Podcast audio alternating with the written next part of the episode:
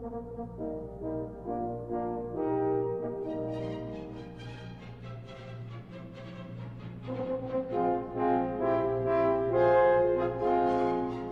evening, Sugar Tits. What's the crack? Can you hear me? Oh, what a weird energy to start with. What? Yeah, I can. What was that accent? Twas, um, hello, Adam. It's Clem Fandango. Can you hear me? Yes, I can hear you, Clem Fandango. That's what. that's what that was going for. I forgot about that show. What a, a great, uh, just as a character construction.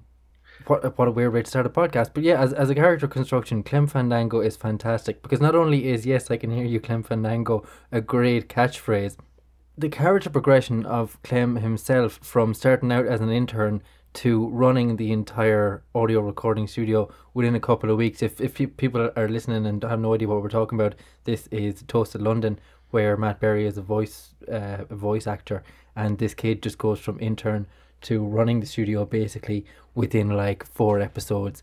It's fantastic. It's brilliant. It's a brilliant show altogether. I mean, the imagination in it is incredible. Yeah, and Arthur Mathews in general. I mean, that's an Arthur Mathews gig, isn't it? It is, yeah, yeah. yeah, I mean, he's he's genius. How he wrote Father Ted all on his own, I'll have no idea. Um, I don't know. I don't. I dislike the idea of discrediting. I know. Yeah, I was just uh, going for a cheap dig. It's a cheap dig, yeah. But at the same time, he's a real shithead. Yeah, I guess like he believes this stuff, but I don't know how the fuck you spend that much energy on hating people. Yeah, just fucking rowing with people. Hmm. Yeah, I mean, great. Obviously, again, we're talking about Graham Linehan.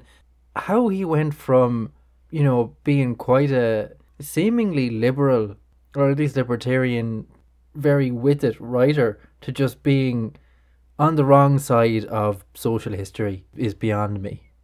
It's it's this one issue. I mean, and he's coming at it from a a feminist perspective, even though it's trans exclusive radical feminism. You know, it's it's just a it's just just where he's at, like. But the the whole the whole thing uh, in that that debate, I, and Twitter is such a shitoscope, a shitosphere. That's what I should say, not a shitoscope. A shitoscope would be like shit far away, but a shitosphere is a general sphere of shit. Anyway, Twitter is an awful place, and anyone who seems to be participating in that debate seems to be just lacking in any sense of empathy or care. I mean, on both sides, they can't see that, like, to a certain extent, this must be taking a toll on that man's mental health either. Certainly, it's taking a toll on his mental health, but the uh, mental effort he's putting into it surely is something he could cut back on himself. Like now, I've I've blocked him from my feed because I just can't I think he's gone from Twitter now. I think he's he's got expelled. Good because he's just like, especially seeing someone. It's like we talk so much about John Cleese turning into an absolute dipshit of late. Like Linehan, I I would have idolized. I mean, Black Books was fantastic. Feral mm. Ted was fantastic. Uh, IT Crowd, great. Just to see him pick on a section of society with such vehemence and as a celebrity to really punch at people who at least he would consider punching down is a is, is an awful awful state of just behavior from from someone I mean, we, as Irish people should his, respect. His perspective is that he's he's doing he's not doing it. I mean, he is he is attacking people, but his perspective is that he's defending female rights. But the problem is, it's a larger picture than just that.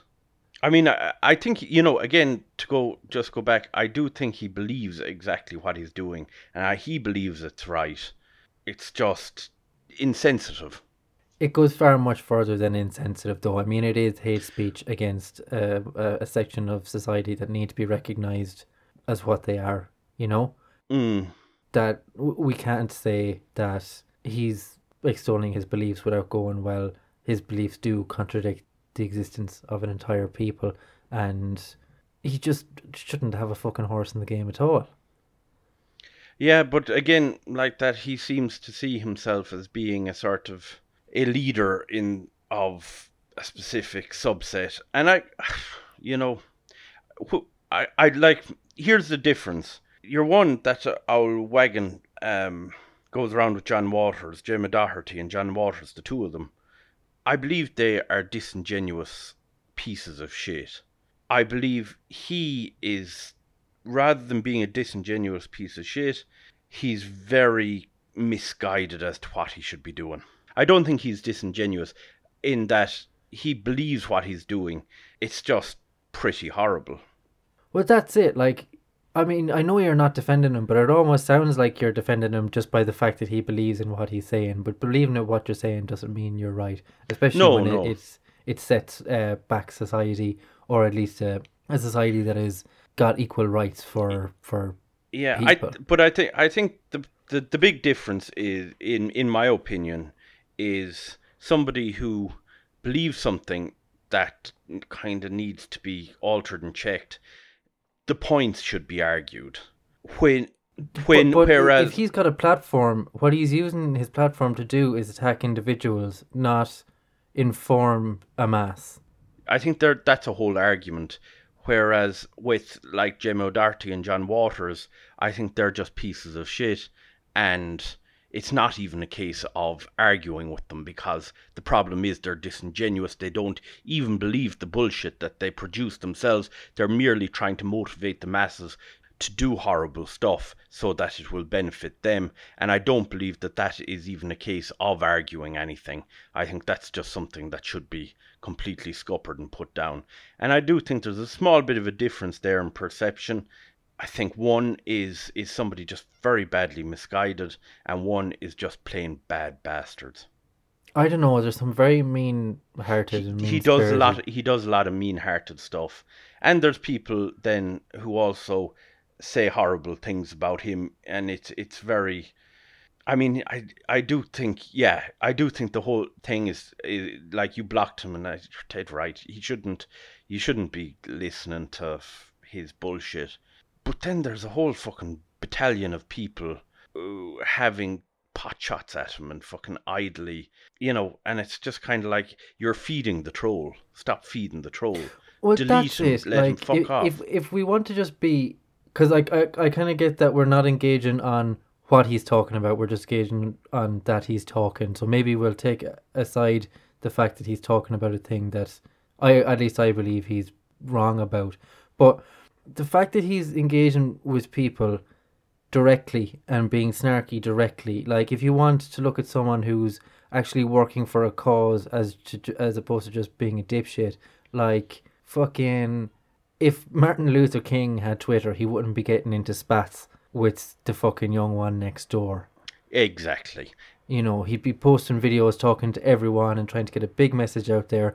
That's when you believe what you're doing is right, and that's when you believe you're going to change hearts and minds. If you're just sitting there, not really trying to put your ideology out there, just sniping at people who don't agree with you or attacking people who are against this uh, ideology you you you supposed to extol, you're you don't deserve anything positive because you're just being a cunt. Yeah, yeah. I mean, for he's somebody who has a a significant voice. There's so many Yeah. o- so many other and better ways he could frame his argument. He could get it out there. The very fact that we're talking about him is is just because he sits there fucking rowing on his computer with strangers all day. Speaking of computer, my fan is going absolutely nuts. So if people can hear that in the background, I'm hoping it'll stop in a minute. Um, Yay, Adam! Oh, I, I think I heard it. fuck's sake. Uh, yeah, no, I, I agree. He's been a real. It's yeah, it's bizarre. It, it's it's just another one of these. We live in the in the strangest, darkest timeline. Someone else that has been a real, a real public shit of late, embroiled in a bit of a storm, is Phil Hogan. Did you see the news this evening? Go on. He did an interview on RTE def- defending his position. His position, uh, his job position, or his position, his stance. Well, his both really. He was saying that he he came back from Europe on I think the 29th of June and went golfing on the 13th of August. Now, in my mind, there's that's two weeks has passed anyway. at that point. But he said he wasn't a risk to anyone because he had gone to the doctor and got a negative test. And because he got a negative test, and he said it was on the citizens' in advice page that if you get a negative test, you don't have to quarantine or something. So Someone, what some journalist did put up in the last hour or so, the citizens' advice thing actually doesn't agree with him at all. I, d- I didn't get to read it. I just saw that as a, a little heading on Twitter that the mm. the citizens citizens' advice thing doesn't agree with what he's saying. Now, I will say though, just in terms of like, and and I think you well know I'm not inclined to defend Phil Hogan very much. But if you go somewhere, you come back, you get a negative test. I mean, I don't I don't quite understand why you'd be continuing quarantining. Why why you would? It just doesn't make sense. And I mean, you can bring in laws and rules and reg- regulations to beat the band, but cop on seems to be the the key thing here. So like, you know, if somebody tells you you've you don't have the use of your left leg and you can walk perfectly, would you just stay balancing on your right leg? First of all, like, okay, that's a fine example, but if there are rules, there, you know, you do what you're told because you guarantee someone at our level would get a fucking baiting for that. And the fact that he's like an EU commissioner, people, he, should be a leader. To, don't, don't be seen at least to break. don't don't be rules. seen, but nobody nobody at our level would because I mean, like the quarantining I read there, I think nine percent of people who got called after having been told that they had to be in quarantine answered the phone. You know, like there's no there's no repercussion, no more than there was any repercussion really at any point during this whole COVID thing. I mean, there was perceived repercussions, but as unless you were like spitting at a guard like that fucker blowing Cork, you you know, there there was no repercussions for anything. I mean, they they brought in laws and stuff, but nah.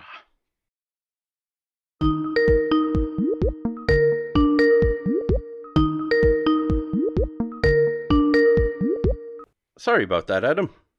Our uh, the internet dropped there, so we have to um, pretty much pick up in middle of conversation. I think we we were talking about Phil Hogan and how he's just Oh, been yeah. faffing around Ireland. Like he's been going, he went to Dublin, Kildare, Kilkenny, Limerick, Roscommon, uh, as well as going golfing, dining out, and some of this definitely was before he was due out of his two week quarantine. Yeah. And as well as that, he got he got yanked for um, being on the phone while driving. I know it was just such a ridiculous scenario.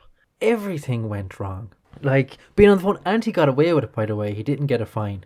Yeah, yeah. Well, that bit now I wasn't too I wasn't too pleased to hear because we definitely, if you were caught on the phone driving, you would get a fine. So that's just Yeah. bollocks. That shouldn't be the case. He definitely should have gotten a fine, and there should have been a repercussion for that.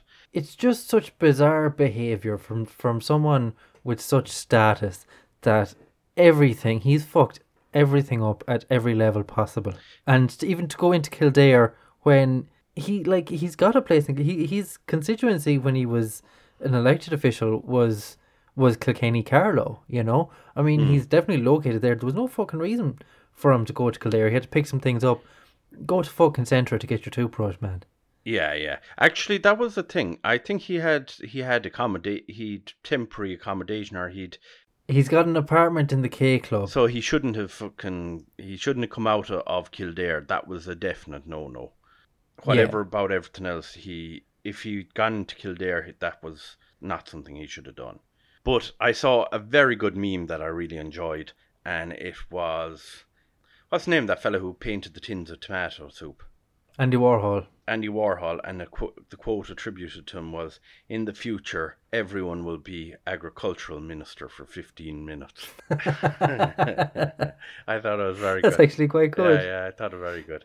Um, but it, it, made me like think think about this, you know, about Phil Hogan as, as a person, and like he's obviously as trade commissioner for the EU, he's doing the, a buttload of traveling. He's got an apartment in the fucking K Club. Like you don't need an apartment in the K Club. That's what the absurdly rich and whatever they, they're the ones that have the abodes in the golf clubs. Yeah, Like the lifestyle that man's got compared to who he actually is is bizarre. I know. Yeah, Like, would you like? Okay, would you rather have the lifestyle of Phil Hogan, but look like Phil Hogan, or have the lifestyle of yourself and look like a young Joseph Stalin? Well, young Joseph Stalin was quite a, quite a good-looking chap. Uh, He was a beautiful man. um, he definitely didn't grow into a Phil Hogan. Um, Like like Phil Hogan looks like someone who's had their face shrunk by a Snapchat filter. You know, he he he looks like Gru from Despicable Me if he fucked a minion. Shit, that's what Phil Hogan I is. will say Dara Calleary will be like a pig. I'd say if if uh, if Phil Hogan holds on to his job Yes, after after chucking it in and then seeing this asshole coming along doing that. Hogan is never going to go willingly. Uh, firstly, because there isn't really a precedent for EU commissioners to be ousted by popular demand. Mm. And secondly, there's no guarantee that his replacement would be Irish. So even even people within you know the door and within the Is there no Within political is circles there, in is there Ireland. no? Would it not be an Irish replacement? No. not necessarily no. Okay. I, I just I just assumed it would. I don't know that much about the whole structural thing, but I would have thought it would have been. So it could go anywhere. So really, like I mean, I don't know how much power having him as you know EU commissioner gives us anyway. And of course, he's going to have his own Irish slant, but Hmm. by virtue of the fact that he's an EU commissioner, he has to be fairly EU focused as well. You know, so I mean, maybe there's small benefits there, but so I don't know if if by calling for him to resign, we're shooting ourselves in the foot to to, to any extent. But I really do feel it's in his best interest to step down. He's he's just done fuck the pooch. Well, it was just so fucking ridiculous. That I think that's the the general thing with it. It was just so damn ridiculous. I have another good Phil Hogan one Go on. because I went right. There must be something else he's done in the past. If if he's fucking this up, maybe he's got a, a history of fucking the pooch. Well, he was a real Maybe he's a pooch fucker. Yeah. So okay, so maybe you've heard this one. In 2013, he called journalists, uh, in quotation marks, because it's not a word I, I would use. He called them knackers, I saw that. Yeah, I remember that. and he threatened to put manners on them because they published a picture of him and his press secretary in Qatar on the 2013 budget day. And obviously, this was 2013. We were, you know, very much in austerity Ireland, and for him to be flouting this travel on budget day was pretty unacceptable. So he got shitty that they that they published pictures of him doing that, and he he said you'll never get at him from me again, and called them a bunch of knackers. Mm. The threatening aspect of it, like, you know, it just showed an awful lot of his how he saw his role and with regards to other people. He's an awful, he's an awful fucking tool. It just a, a real piece of shit. That guy, a real A jerk. real jerk. What else was I going to say? Oh yeah, before we come to a a conclusion without ever getting to it, I made my stone deadline thing. You made a stone. Oh, you lost. Great, good job. And now I'd say it probably came up a bit over the weekend, but uh, like I'll be back down there again, you know. Um, but but I hit it. Great. How did you feel? I felt really good to have hit that barrier just because you know it it, it was sort of a goal, and I, I I hit it. Now I'm going. I haven't. It was my it was my birthday over the weekend, so it's just kind of Happy birthday. junction. Tweeted Stephen at Stephen Ryan JVS on Twitter. What's your Twitter name? I don't know. Oh, Stephen Ryan and Jay, I think. Stephen Ryan. Yeah, tweet him happy birthday. So I took the weekend off for that, and I I had my cocktails and my pliken, but I'm back to it now again. So I didn't let the weekend. Uh, I didn't throw the baby out with the bathwater. That would be a mistake. Bathwater is expensive. Uh, so I didn't. Oh, great. So you got the stone. That's fantastic. And have you been hard at it? Obviously not on your birthday weekend, but I have you been I went keeping up your running. I went and back training yesterday. Um, I mentioned that the all training for adults was cancelled. Eh, They're out of quarantining now, and they're good to go again. So we were at training yesterday, and we've our first match on Thursday. Great. Are you starting? I don't know and don't really mind, but I'll be there. Cool. Congratulations. So yeah, I'm going to try keep going with the weight and get down another bit. Try hit 20, 20 pounds first, and just keep keep tipping along at it. Now you've got six days left to do your half marathon. Right. Are you? Are we giving up that that's going to happen by the end of August completely? Um, I'd like an extension on it.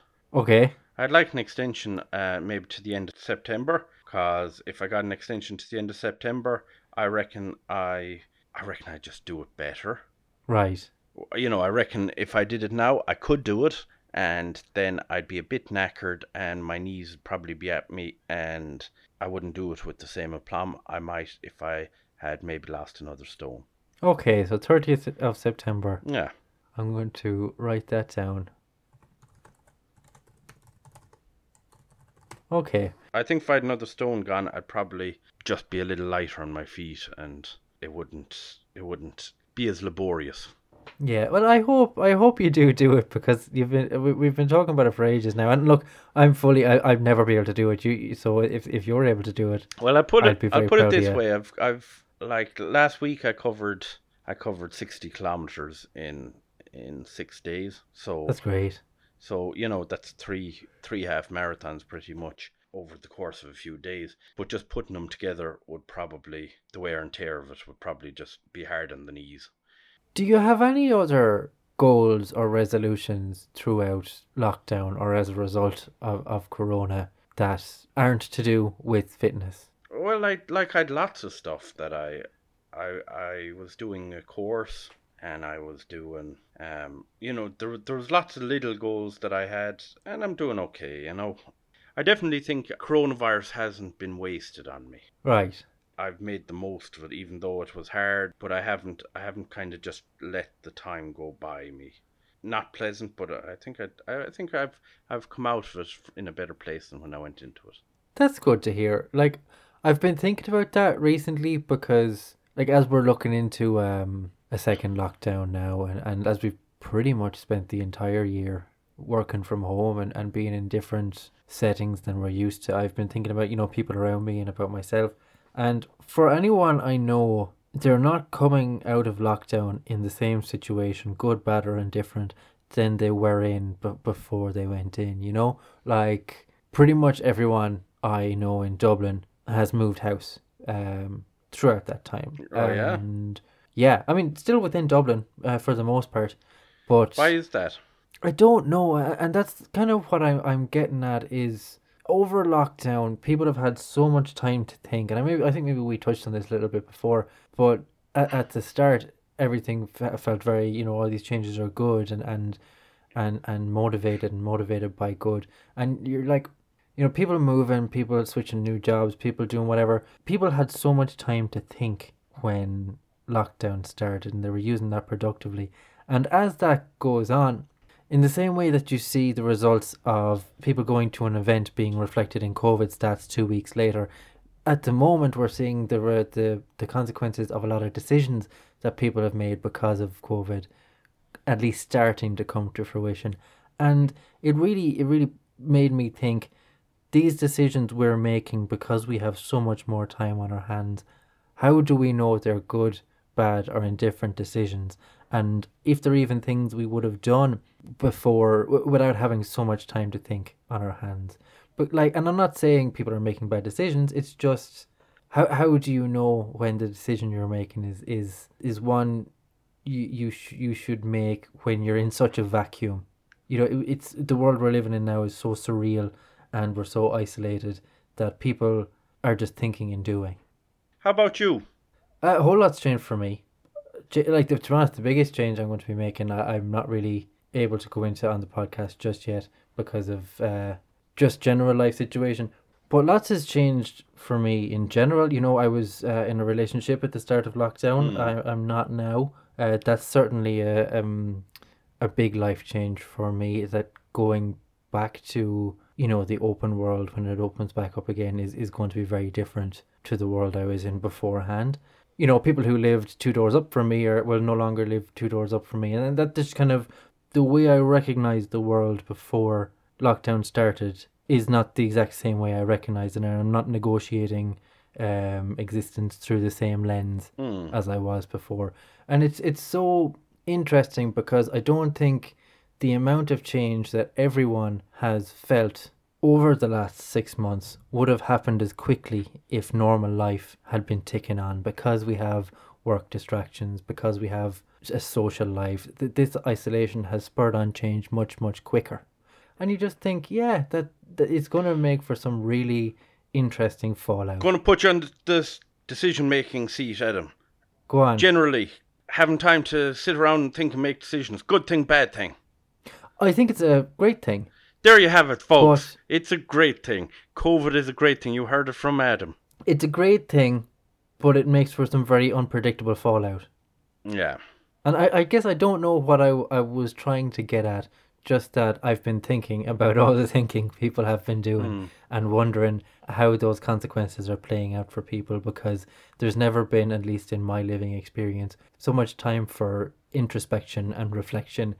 And people are making decisions. I know so many people, you know, going back to college or moving house, moving country in a, in a different place in their lives.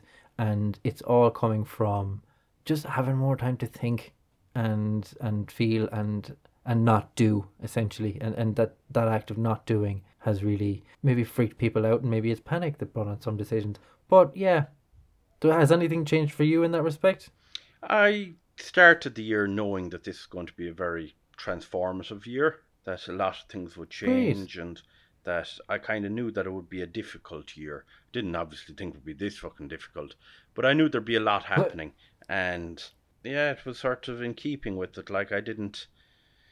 A lot of things have changed, but I thought it was going to change this year anyway. You know, why just with where I was at. I was sort of I was stagnating at the start of the year and I kind of knew I needed to move forward, move on from a lot of things and I knew there'd be stuff that would happen in the year that would that would mean I would have to move on. I, it wasn't a case of I just couldn't sit sit on my big beautiful laurels anymore. but jesus you never expected it would be such a fucking dumpster fire Yeah. year. But but the the one thing I am kind of pleased that I, I finally made that move and I'm getting fit and I'm going to have to love you and leave you Adam because I'm going to go for my run now and I want to do it before it gets completely dark. don't forget your high vis Up yours, Adam.